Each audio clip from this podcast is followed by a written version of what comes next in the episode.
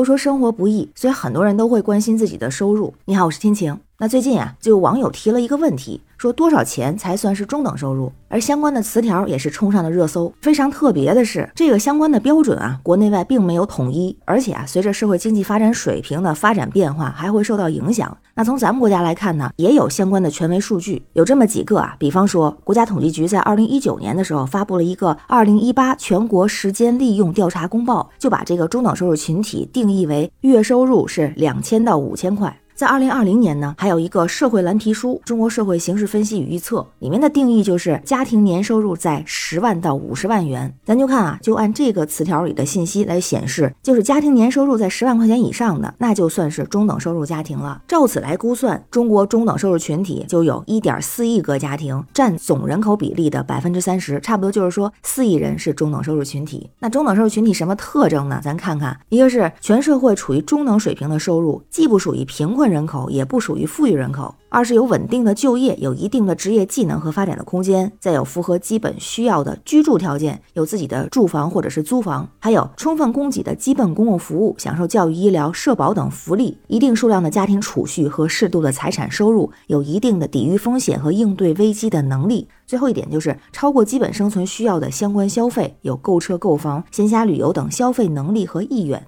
那看到这样的标准，大家也是议论纷纷。有人就说了，个人的月收入最低两千块钱就可以是中等收入了。那在很多地方，最低工资标准都超过两千了。还有网友自行计算了一下，说假设自己是平常的一家三口之家，父母呢是双职工家庭，孩子上学，只要父母每人每月能挣到四千二，就属于中等收入家庭了。再或者是父母都退休了，孩子毕业在家里备考，比方说考公或者考研，父亲没有退休金，母亲一个月的退休金是八千五，那他们也属于中等收入家庭。那还有一个问题呢，就是这中等收入等于中产阶级嘛？有一本书啊叫《当代中国社会分层》，就说呢这个中产。阶级的划分标准，它包括了像经济、职业和知识的维度。这个阶层一般在收入、财产、消费和生活状况方面达到小康水平，在职业上属于白领阶层，教育上拥有大专以上的文化程度。那如果只是从收入的角度来测量中产阶级的话，那中产阶级就相当于是中等收入群体。那他这里提到的这个小康水平又是一个什么等级呢？目前啊，一共是有十个等级，这个都是说家庭收入啊。最低的是一级，是赤贫等级，这家庭的年收入是一万以内。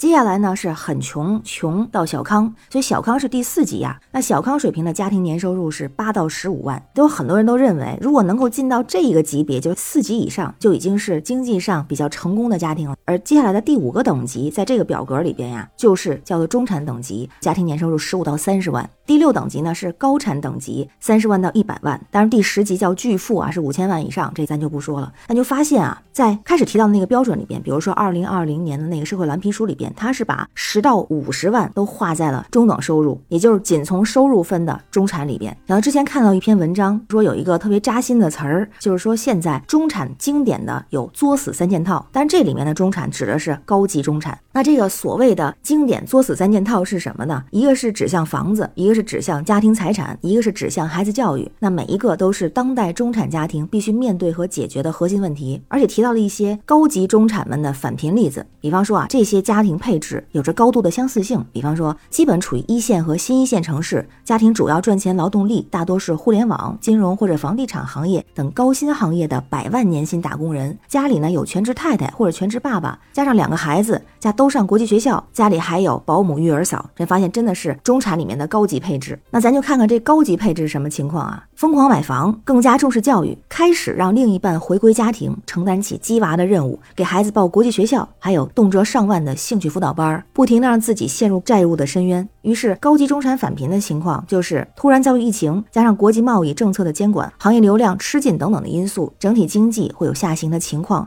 本来高薪一下子收入大减，大厂们呢都开始纷纷裁员，房价有所下跌，比如说比高峰的时候跌了百分之二十到三十，贷款买的房子成了负资产。当然，这里面就有人说了，那其实这个所谓的三件套毁灭的都是假中产。就比方说像这样的家庭，一家人的全部开销在一个人的身上，那这些开销呢，个个都是大头。比方说一线买房还贷，动辄几百上千万。配偶可能不上班，收入断层，一人失业等于全家失业，两个孩子上国际学校，就算一个孩子十五万，一年支出就是三十万，这还是保守的数字。那一旦收入没有办法持续，这几个刚性的支出一叠加，就会迅速拉垮一个家庭。而这样看起来，好像所谓的中产啊，不过是无产阶级的一个虚幻的概念，像泡沫一样一触即破，很扎心啊。因为实际上它并不代表实际的能力，可能只是代表了一种消费水平，而这种消费水平还可能是短暂的。当泡沫一破，就剩下一地鸡毛。所以我也会觉得，如果是单以收入来确认中等收入，这是一个伪命题。中产阶级，比方说啊，应该以实际正常支出的能力为确认条件之一。如果一个家庭的收入在还完房贷等一些支出之后，再看正常的开支，如果受到影响，那就不能算是中产阶级，而可能更需要看的是可支配收入。而真正所谓的中产啊，似乎是不是这样？经过了几代人的努力和沉淀，家庭财富稳定，